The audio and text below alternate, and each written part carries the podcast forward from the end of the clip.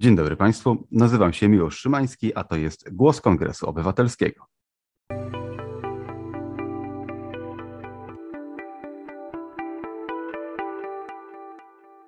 Moim gościem jest dzisiaj doktor habilitowany Michał Łuczewski, Wydział Socjologii Uniwersytetu Warszawskiego. Dzień dobry Panu. Witam serdecznie.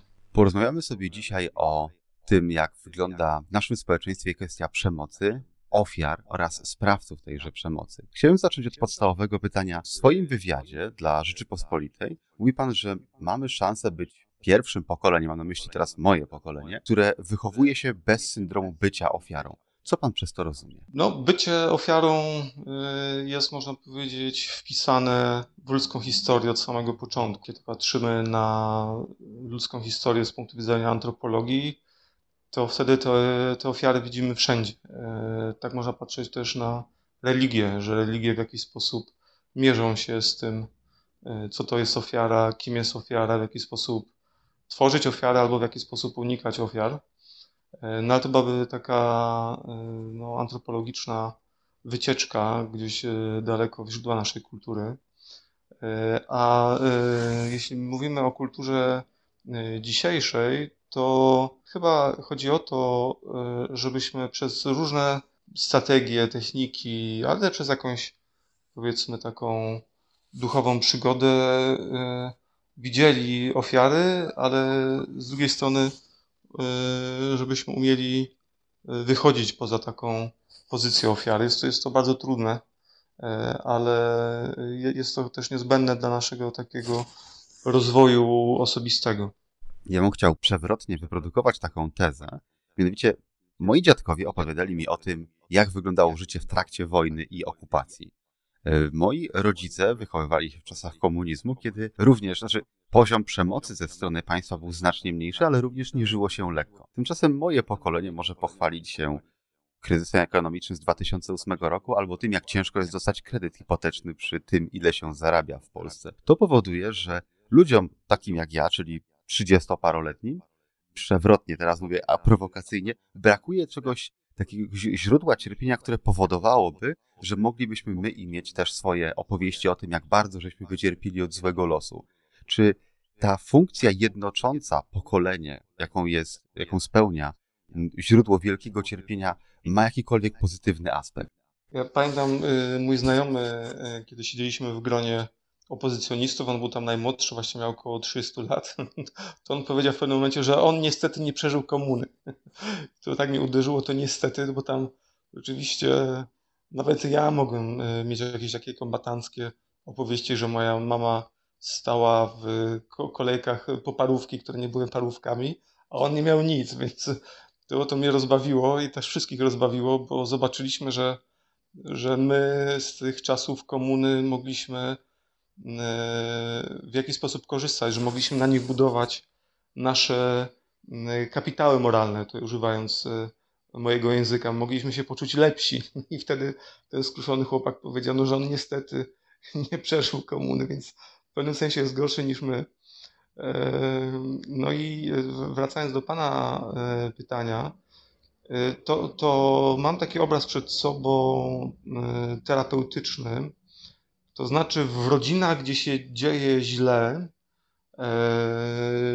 często terapeuta umie sobie szybciej poradzić, bo łatwiej znaleźć ten problem, prawda? Że jeśli nam było źle podczas II wojny światowej, no to terapeuta by powiedział, no tak, e, prawda, z jednej strony okupacja e, niemiecka, później z drugiej strony rosyjska, e, później wielka trwoga, strach, więc łatwo zidentyfikować to źródło naszego bólu. No podobnie za czasów komuny też łatwo było zidentyfikować to źródło naszego bólu, no, yy, zidentyfikować, ale też można powiedzieć trochę projektować. Bo jeśli byśmy te wszystkie źródła bólu usunęli, co się zdarzyło po roku 89, to taki nasz egzystencjalny ból dalej zostaje. My cały czas jesteśmy gdzieś tam rozedrgani wewnętrznie, jest w nas niepokój.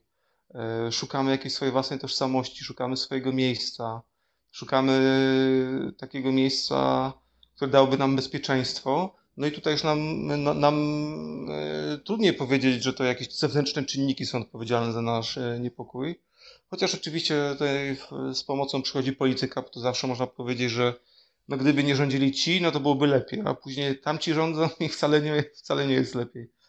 Więc e, wydaje mi się, że to, co jest najtrudniejsze, e, to umiejętność, taka paradoksalnie, to umiejętność e, właśnie odnajdywania w sobie, co, co jeden z amerykańskich rabinów, Edwin Friedman, określał jako obecność bez niepokoju. I dzisiaj, dzisiaj wydaje mi się, że to jest o wiele trudniejsze i wymaga to o wiele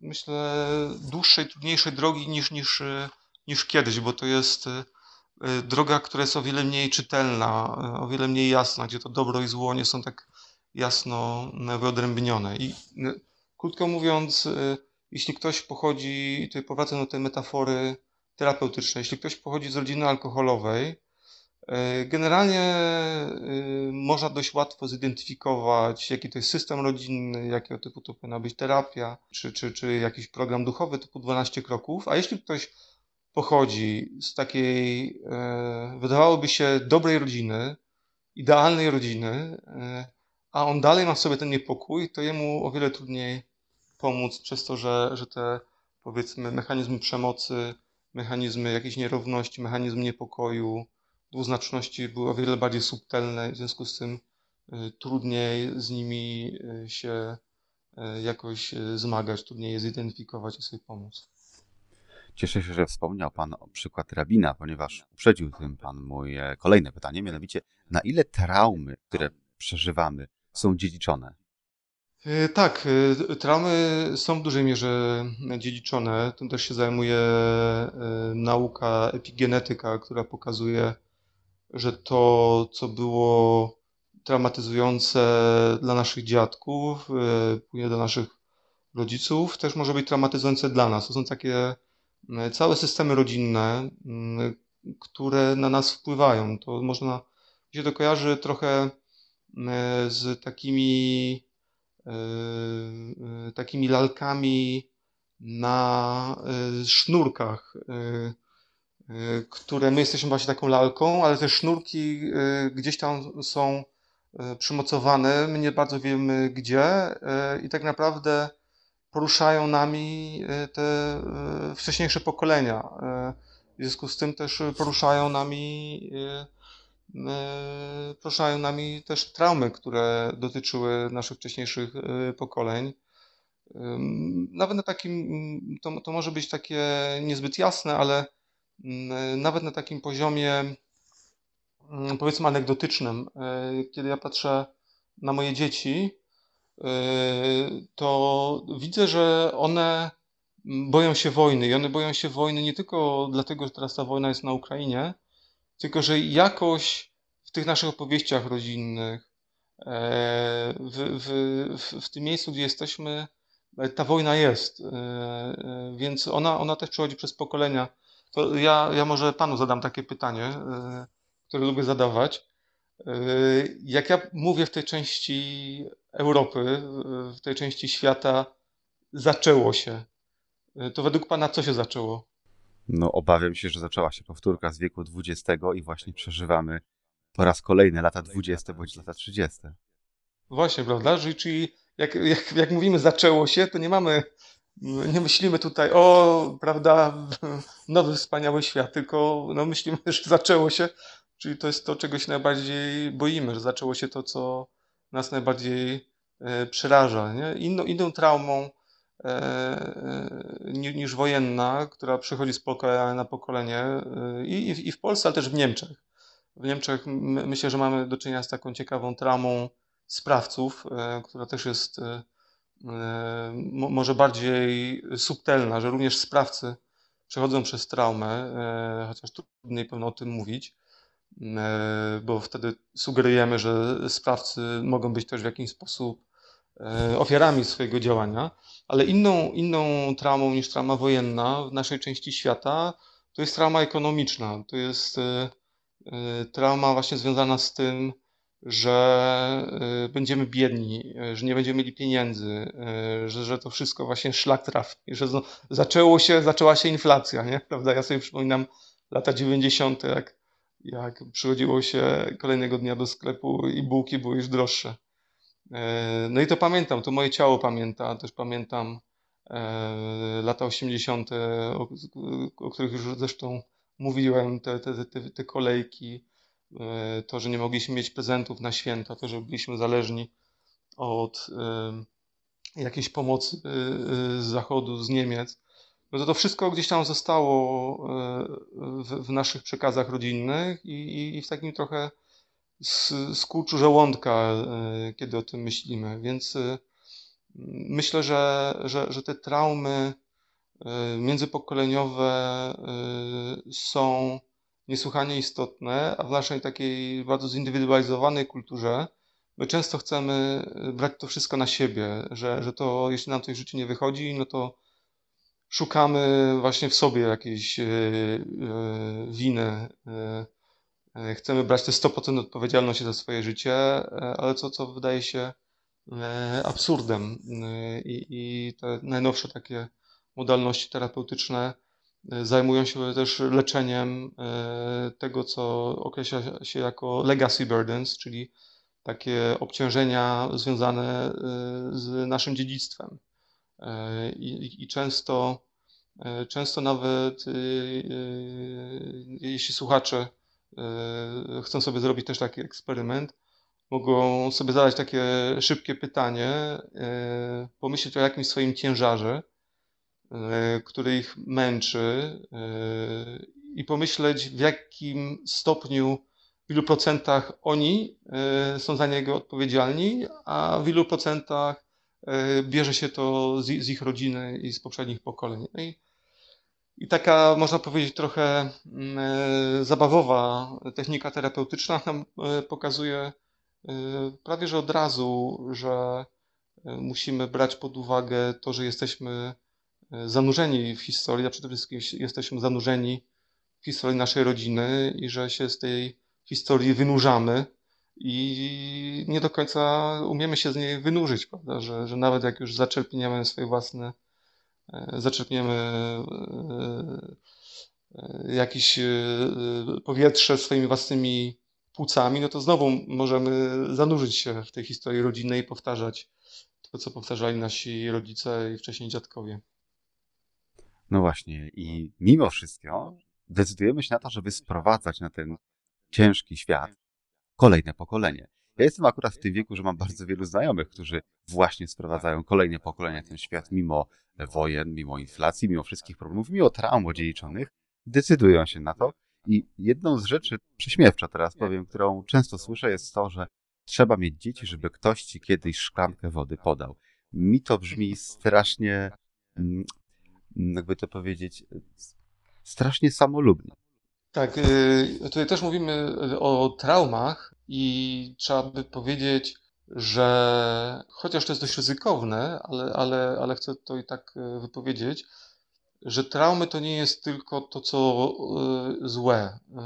I wydaje mi się, też takiej kulturze, która jest terapeutyzowana, jestem w ogóle dużym zwolennikiem terapii. Natomiast Jestem podirytowany taką sterapeutyzowaną kulturą, gdzie my cały czas mówimy do, do siebie takim językiem e, już właśnie niemoralnym, tylko językiem e, terapeutycznym. To w tej kulturze właśnie sterapeutyzowanej mówimy trauma, no i to ma nas w jakiś sposób tłumaczyć.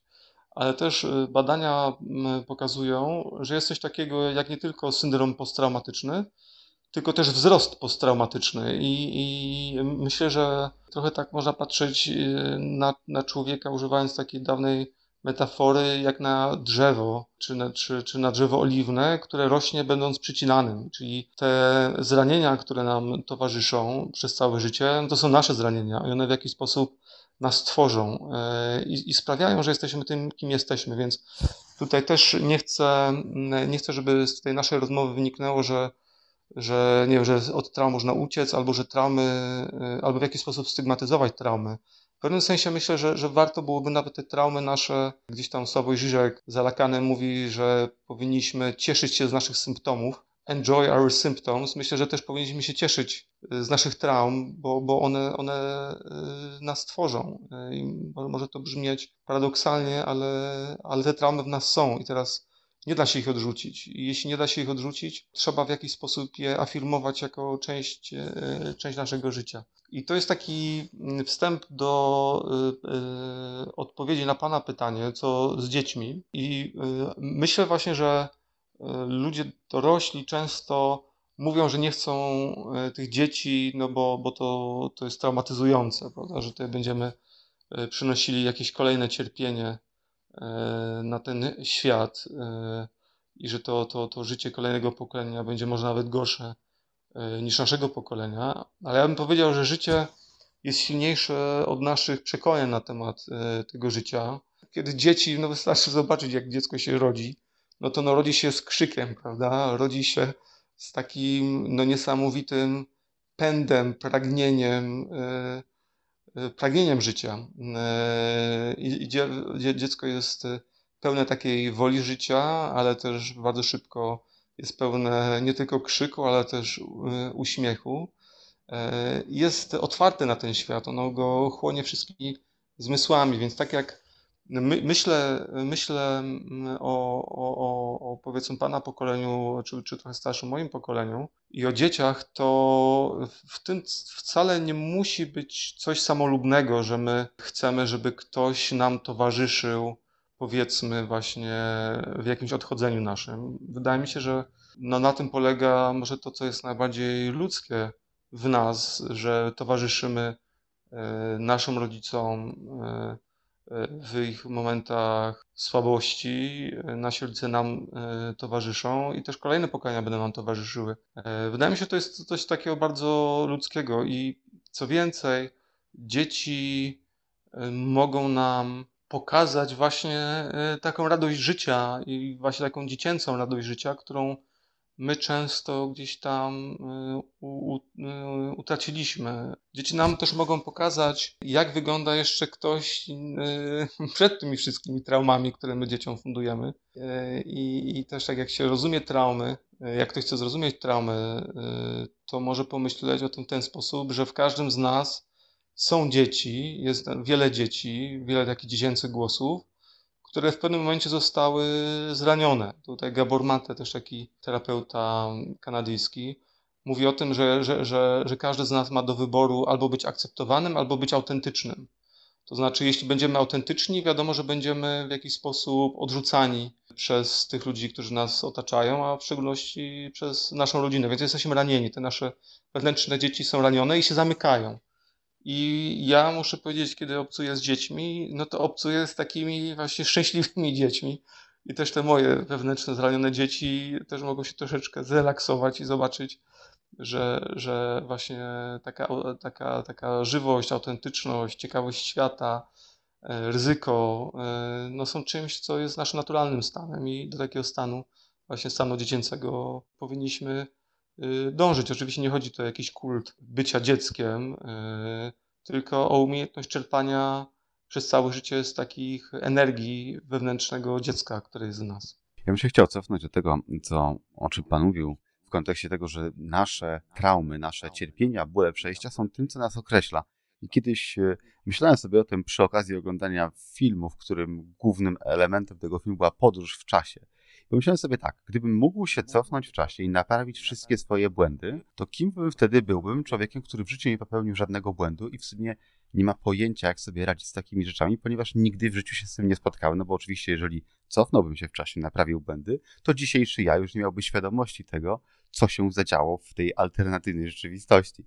Natomiast nie wchodząc za głęboko w science fiction, chciałbym wrócić jeszcze do kwestii ofiary, bo często jest tak, że bycie ofiarą staje się dla nas wymówką do tego, że możemy popełniać błędy albo wręcz postępować świadomie źle, bo jesteśmy ofiarami i w pewnym sensie wolno nam więcej. Czy możemy się w jakiś sposób uwolnić od tego syndromu ofiary, zaakceptować fakt, że coś złego się wydarzyło, a potem iść przed siebie mm, nie, nie żerując na tym fakcie, że coś złego nam się kiedyś przytrafiło?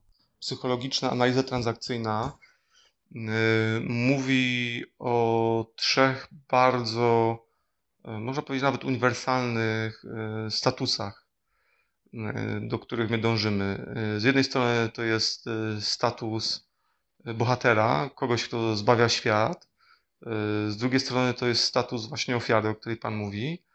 Na trzeciej strony często też, nawet często wbrew swojej własnej woli, jesteśmy sprawcami. I każda z tych pozycji, według analizy transakcyjnej, ona nie jest optymalna, bo ona sprawia, że właśnie nie potrafimy e, zobaczyć, że nasza rzeczywistość jest o wiele bardziej skomplikowana niż bycie tylko jedną rolą i nawet bycie tylko ofiarą. E, bo często jesteśmy i ofiarą, i sprawcą, i bohaterem, e, ale być może ważniejsze jest to, że w takim rozwoju osobistym czy rozwoju duchowym my wychodzimy poza te e, role. Właśnie my wychodzimy poza jakieś e, maski, poza takie skrypty i potrafimy innych zaskakiwać. Potrafimy właśnie w jakiś sposób sprawić, żeby przez nas przemawiała twórczość, życie. I mm,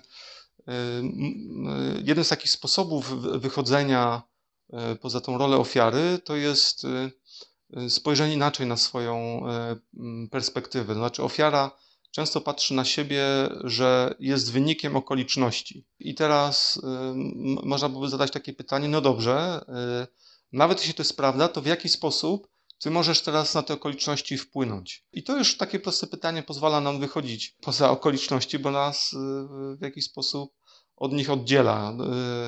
Pytanie właśnie, czy jesteśmy w stanie coś kształtować, sprawia, że my musimy wyjść z tej roli, którą w jakiś sposób nieświadomy graliśmy. E, to mam też takiego znajomego amerykańskiego pastora, który opowiada mi taką anegdotę o, o, kimś, kto właśnie mierzył się z traumą. I na początku myślał, że to jest wszystko przez niego, że to życie właśnie nie wychodzi mu przez niego, przez to, kim jest. E, koło 40 wreszcie się zdobył na to, żeby pójść e, do terapeuty i tam się dowiedział, że to wszystko jest przez rodziców. No i wtedy jeszcze bardziej zapłakał, no bo zmarnował ostatnie 20 lat swojego życia, myśląc, że to przez niego. Więc dla mnie to jest taki e, przykład, że nam bardzo łatwo wchodzić w tą rolę ofiary, czy to ofiary samego siebie, czy, czy, czy, czy ofiarę e, naszych własnych rodziców, a zapominamy, że przecież mamy całe życie, e, żeby e, jakoś się zmierzyć z tymi naszymi ranami i też, żeby umieć się uleczyć i właśnie rozpocząć życie, które będzie jakimś życiem zaskakującym, twórczym, nieoczywistym, pełnym. No właśnie to jest też e, coś, co często obserwuję, co często wprawia mnie w delikatną irytację. Mianowicie jest w dalszym ciągu wokół nas sporo ludzi, którzy mówią, że system nie wykończył. Wszystko było dobrze, a potem przyszła transformacja. A ja mam z tyłu głowy fakt, że no, komunizm skończył się w Polsce 30, no już teraz 3 lata temu. I przez 33 lata ludzie mieli mnóstwo czasu, żeby ułożyć swoje życie na nowo, a mimo tego, mam wrażenie, są tak zacementowani w tym toksycznym już w tym momencie syndromie ofiary, że nie są w stanie wyjść z tego, tej studni, którą sami wokół siebie zbudowali. To, to, to, to, to, to pewno e, jest taka opowieść e, starszego pokolenia.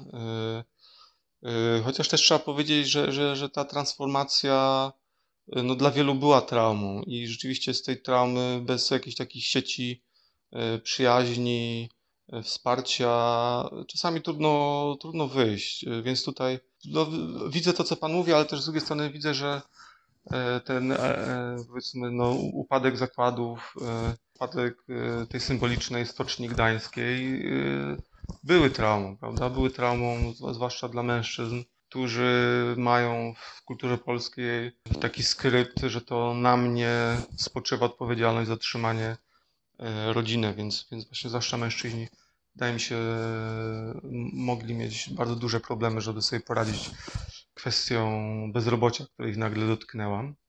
E, ale to też nie dotyczy tylko tego starszego pokolenia, o którym Pan mówił, to też dotyczy pokolenia, myślę, że najmłodszego i w tym najmłodszym pokoleniu bardzo dużo jest tego języka terapeutycznego, właśnie języka traum, języka mikroagresji, przemocy. I to pokolenie mam, mam, mam poczucie, że tak jak kiedyś ten system e, mnie zniszczył, to jest jakiś tam abstrakcyjny system, powiedzmy, liberalizmu czy Balcerowicza, to dzisiaj to jest taki bardzo kon konkretny system e, dla tego młodego pokolenia, właśnie system e, tworzony przez Pana i moje pokolenie, właśnie system pracy, system na uczelni, system, system, nie wiem, w różnych instytucjach, w których jesteśmy. I oni, myślę, patrzą konkretnie na te miejsca, w których są, jako miejsca, które duszą ich, duszą, duszą ich jakiś taki pęd do rozwoju, a jednocześnie nieustannie mm, traumatyzują. I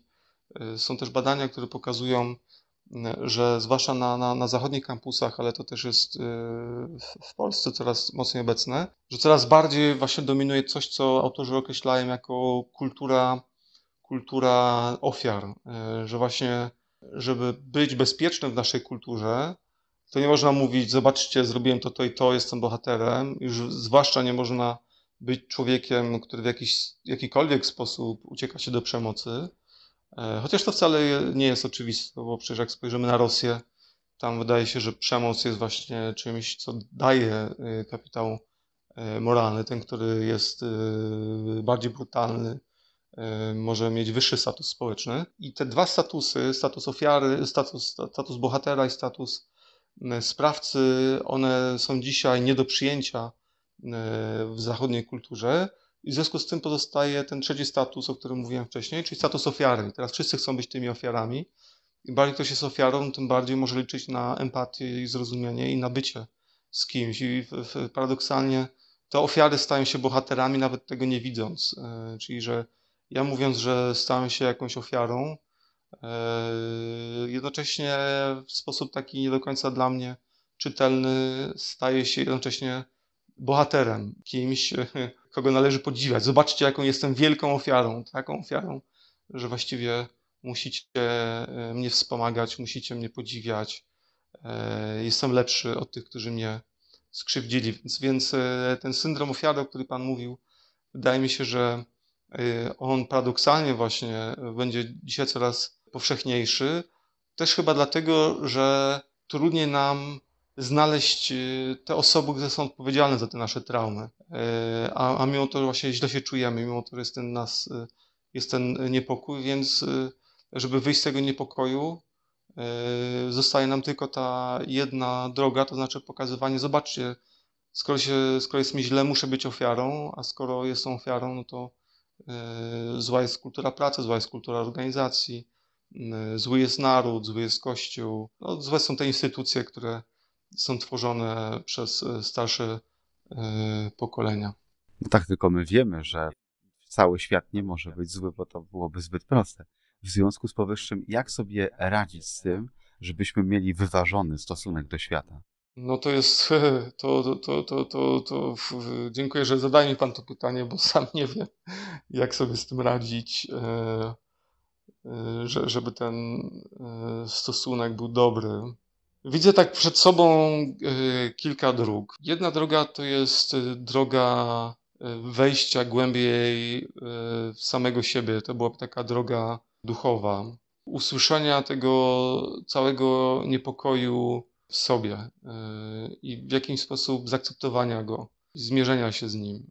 I to, to mogą być właśnie jakieś tradycje duchowe, które nam mogą w tym pomagać. To też mogą być, też mogą być, e, też mogą być jakieś modalności terapeutyczne, e, ale to jest często, wydaje mi się, taka droga samotna. E, I wydaje mi się, że o wiele lepszą drogą, przynajmniej mi jakoś taką do, mnie bardziej przemawiającą, to jest taka droga wspólnotowa, gdzie mamy prawdziwych przyjaciół, którzy wspierają nas w trudnych momentach, a jednocześnie też mówią nam prawdę. Domagają się od nas jakiegoś rozwoju, mówią nam czasami trudną prawdę o nas samych. Mówią na przykład to, że, że, że być może właśnie jesteśmy w jakiejś y, jednej tylko roli. Y, wychwytują nasze nieautentyczności. Mówi się w też tak terapeutycznym żargonie o tormentorach, to znaczy E, ludziach, którzy e, są naszymi mentorami, ale z drugiej strony nas męczą. Po angielsku to jest torment, więc to jest takie ciekawe połączenie, że ci, którzy nam najwięcej i mogą pomóc, to jednocześnie są ci, którzy też mogą nas e, najbardziej zranić. Więc, więc e, to, co było, to, co jest istotne według mnie, to jest budowanie głębokich relacji, autentycznych relacji z, z przyjaciółmi, z małżonkami. I wtedy ta droga właśnie przestaje być taka samotna, przestaje być taką drogą właśnie gdzieś tam, nie wiem, w samotności, gdzieś tam w samotności kościoła, czy e, w samotności e, jakiejś medytacji, e, tylko drogą właśnie jakąś pełną radości i bycia, bycia razem. I też to, co jest istotne, to, to byłaby taka, może też większa świadomość tego, że my jesteśmy zanurzeni, mówiliśmy wcześniej, zanurzeni w rodzinach, ale też zanurzeni w społeczeństwie, zanurzeni w mediach społecznościowych zwłaszcza.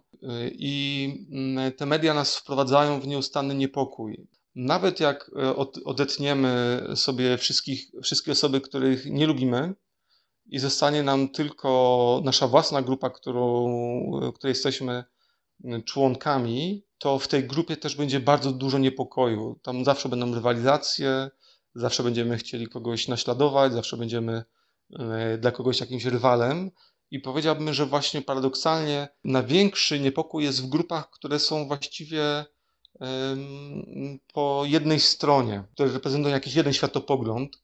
E, I te grupy często nie rozumieją, że ten niepokój jest właśnie generowany dlatego, że oni są e, do siebie tak bardzo podobni, e, że, że, że ich pragnienia są podobne, że, że e, też te przeszkody, które, które chcą pokonywać, są podobne, że, że są często w związku z tym dla siebie rywalami. Czyli dla mnie też taką drogą, powiedzmy, poza, poza tą indywidualną i tą wspólnotową, to jest droga też takiego uświadomienia sobie, że często te nasze grupy, które nam się wydają najbardziej bezpieczne na świecie, te grupy wsparcia, one mogą być jednocześnie źródłem naszego największego niepokoju. I my często tego nie widzimy i, i, i e, projektujemy wtedy ten nasz niepokój na, e, na zewnątrz, myśląc, że to właśnie ta druga strona jest odpowiedzialna za, za to, że się źle czujemy, że czujemy się niepewni, że nasze życie jest jakieś poszatkowane, niespełnione. Czy ja mógłbym w takim razie zaryzykować tezę na podstawie tego, o czym Pan mówi, że remedium na bardzo wiele traum, problemów, niepokojów, poczucia złego samopoczucia i poczucia niestabilności są po prostu zdrowe i głębokie relacje z najbliższymi? Tak, to są, to są zdrowe, głębokie relacje oparte na prawdzie e, i też e, relacja, e, zdrowa relacja z samym sobą, też taka afirmująca relacja z samym sobą. Ja, ja, ja, ja uważam, że te relacje zdrowia, te takie relacje pełni i prawdy, one są niemożliwe poza kontekstem duchowym. To znaczy, że my sami o własnych siłach nie jesteśmy w stanie zmienić siebie i nie jesteśmy w stanie zbudować głębokich relacji. To jest takie moje głębokie przekonanie, że, że, że ta, ta droga ducha czy, czy droga religijna to jest droga, która pozwala nam zmienić w nas to, czego sami z siebie nie potrafimy e, zmienić. Więc tutaj dodałbym też taką wertykalną e, relację, poza takimi horyzontalnymi, e, właśnie z bliskimi, wertykalną relację do tego, co jest poza nami. Myślę, że tą radą możemy zakończyć naszą rozmowę. Dziękuję panu pięknie. Bardzo dziękuję. Moim gościem był doktor habilitowany Michał Łuczewski, Wydział Socjologii Uniwersytetu Warszawskiego.